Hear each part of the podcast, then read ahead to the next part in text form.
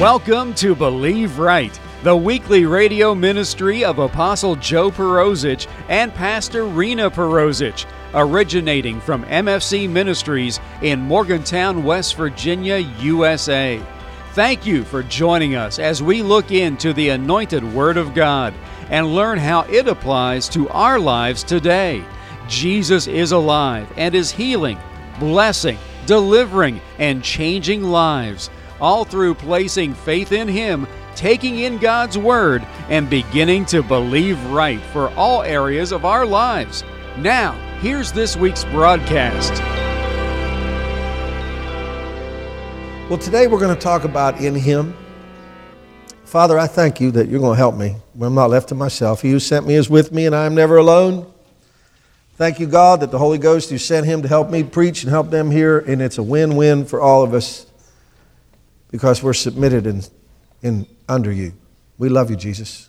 We love you, Father. We receive your help this morning. Thank you, Holy Ghost, for helping us in Jesus' name. Amen. In Him, what do you mean by that? You know, uh, I think it's too big of a message to try to get in here at one time, but you know how it is. You take a piece of it. You know, it, if you look at the, the patriarchs and all the people in the Bible, uh, it took them a lifetime to, to, to get in. It takes a lifetime to, you know, you're in Him where you know, but where you don't know, you're not, you're not necessarily in Him. But in, in Christ, in God. You know, today, today we look for what usually what God has instead of who He is a lot. Uh, the focus has changed. I'm not saying the faith preaching wasn't good, it was good, I use it. But there's a whole lot more than what God has. He, he's so much bigger as a person. It'd be like you driving by some rich guy's house and judging him for what he's got, but never knowing who he is. Or driving by a poor man's house and judging him by what he's got and never knowing who he is or what kind of integrity he has.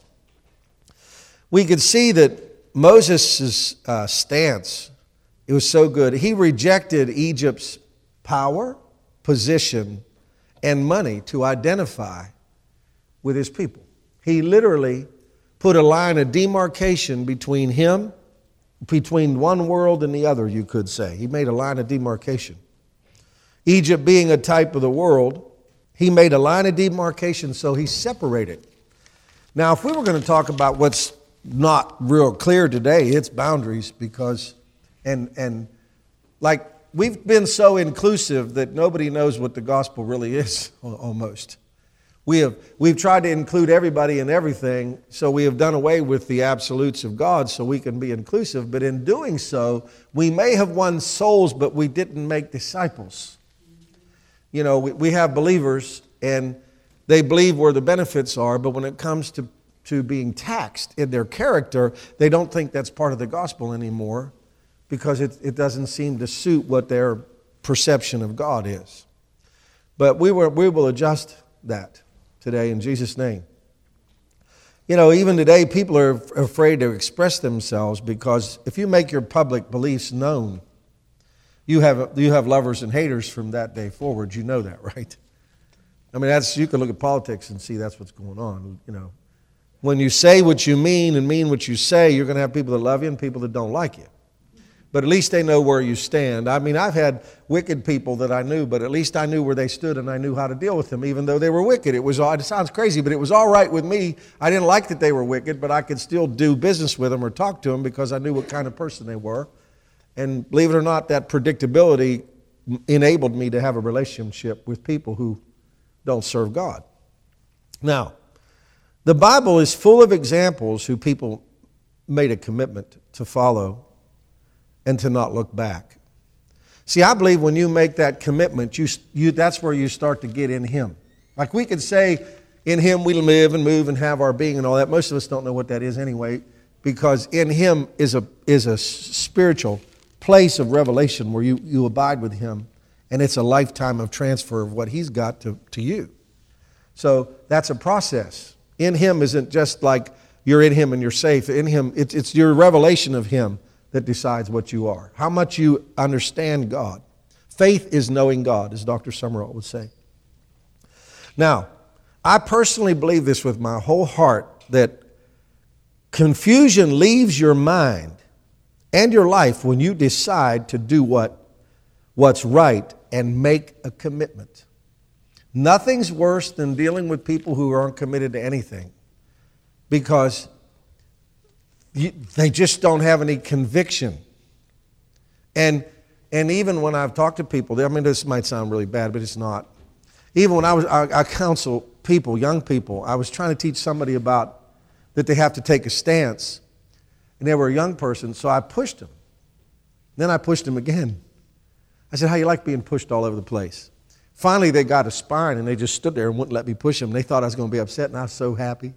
I was so happy that they finally got mad enough to stop me and let me push them. Made my day. They thought I was going to be upset, and I'm thinking, I was trying to find you, and I finally got to you. Good. There's somebody in there that I can talk to. Amen. How many of you understand what I just said? I feel like, you, you know, you got to reach the core to connect, right? If you don't reach the core, it's, it's, it's not going to hook up. I believe that when you make a commitment, you might be wrong, but you're not as confused as you are if you're in neutral. If you remember when, when uh, Elijah uh, had that confrontation with the prophets, the, pe- 400, the people just stood there indifferent. They wouldn't make a commitment to go with the side with Elijah.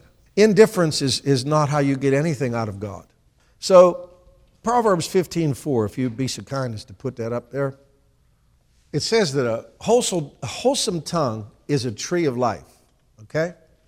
But perverseness therein is a breach in the spirit. Uh, your tongue will cause your, you literally to have a breach opening if you talk both ways.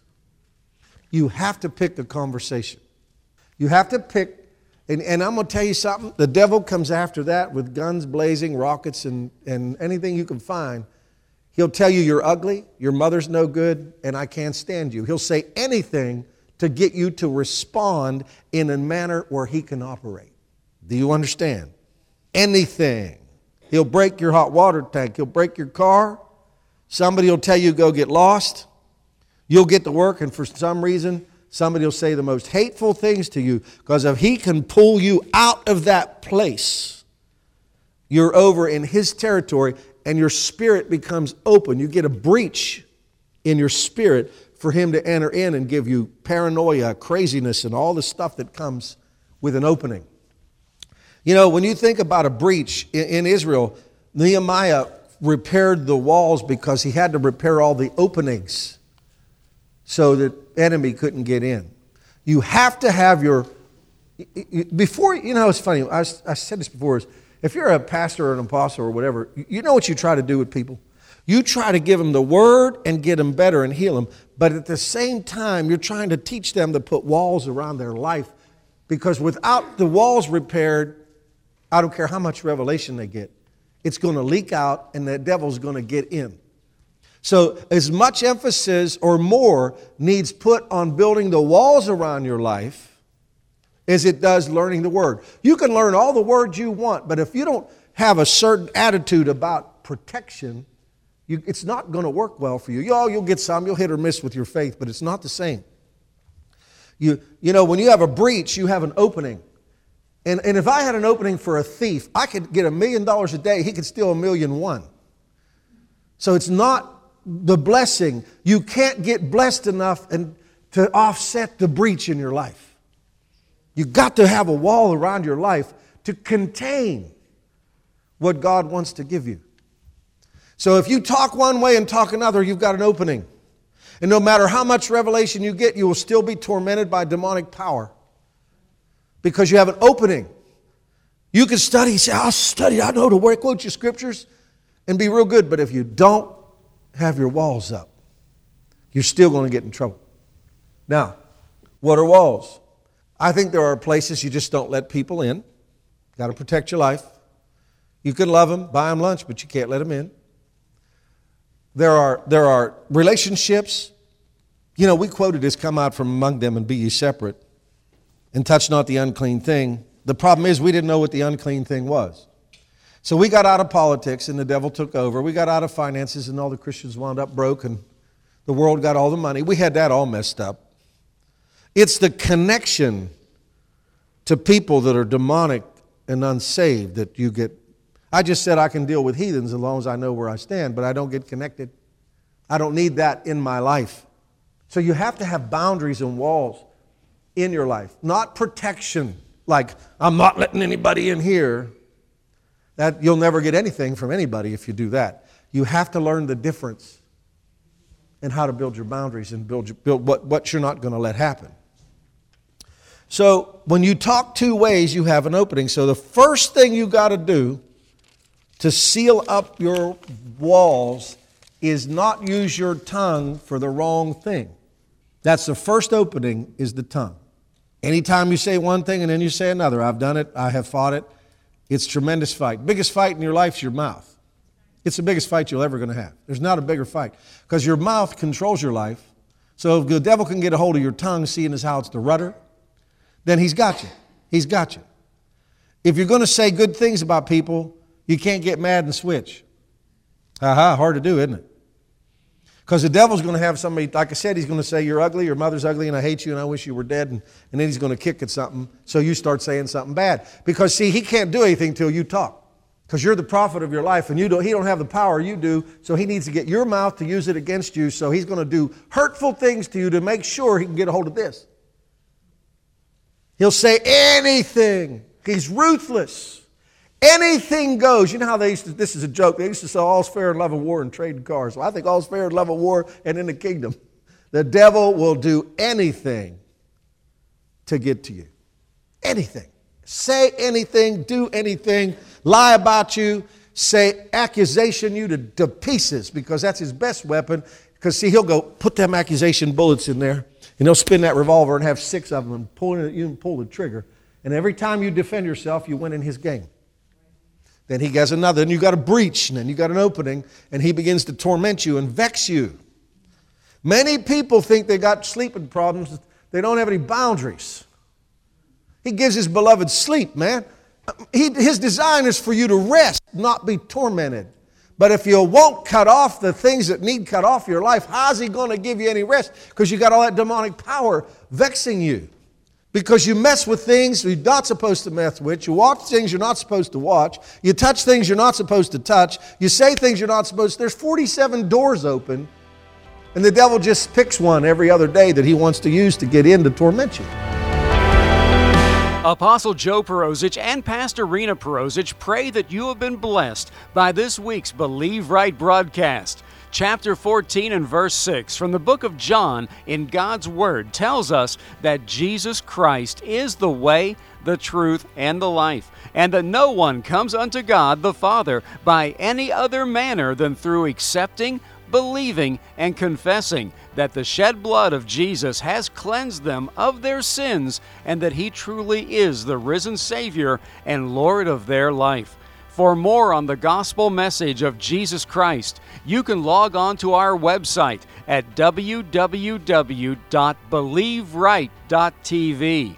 There you can listen to older radio broadcasts and view our weekly television broadcast, along with finding out more about Apostle Joe Perozich Pastor Rena Perozich, and MFC Ministries. That website address again is www.believeright.tv.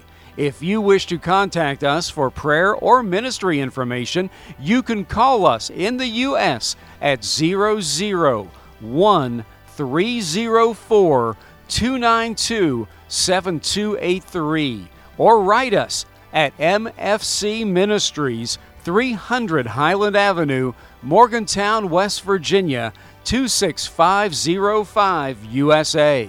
Join Apostle Joe Perozich and Pastor Rena Perozich again next week at this time here on this station for another time in God's Word, which, when applied to our lives, will enable us to believe right for every area of our lives. Have a blessed week in Jesus.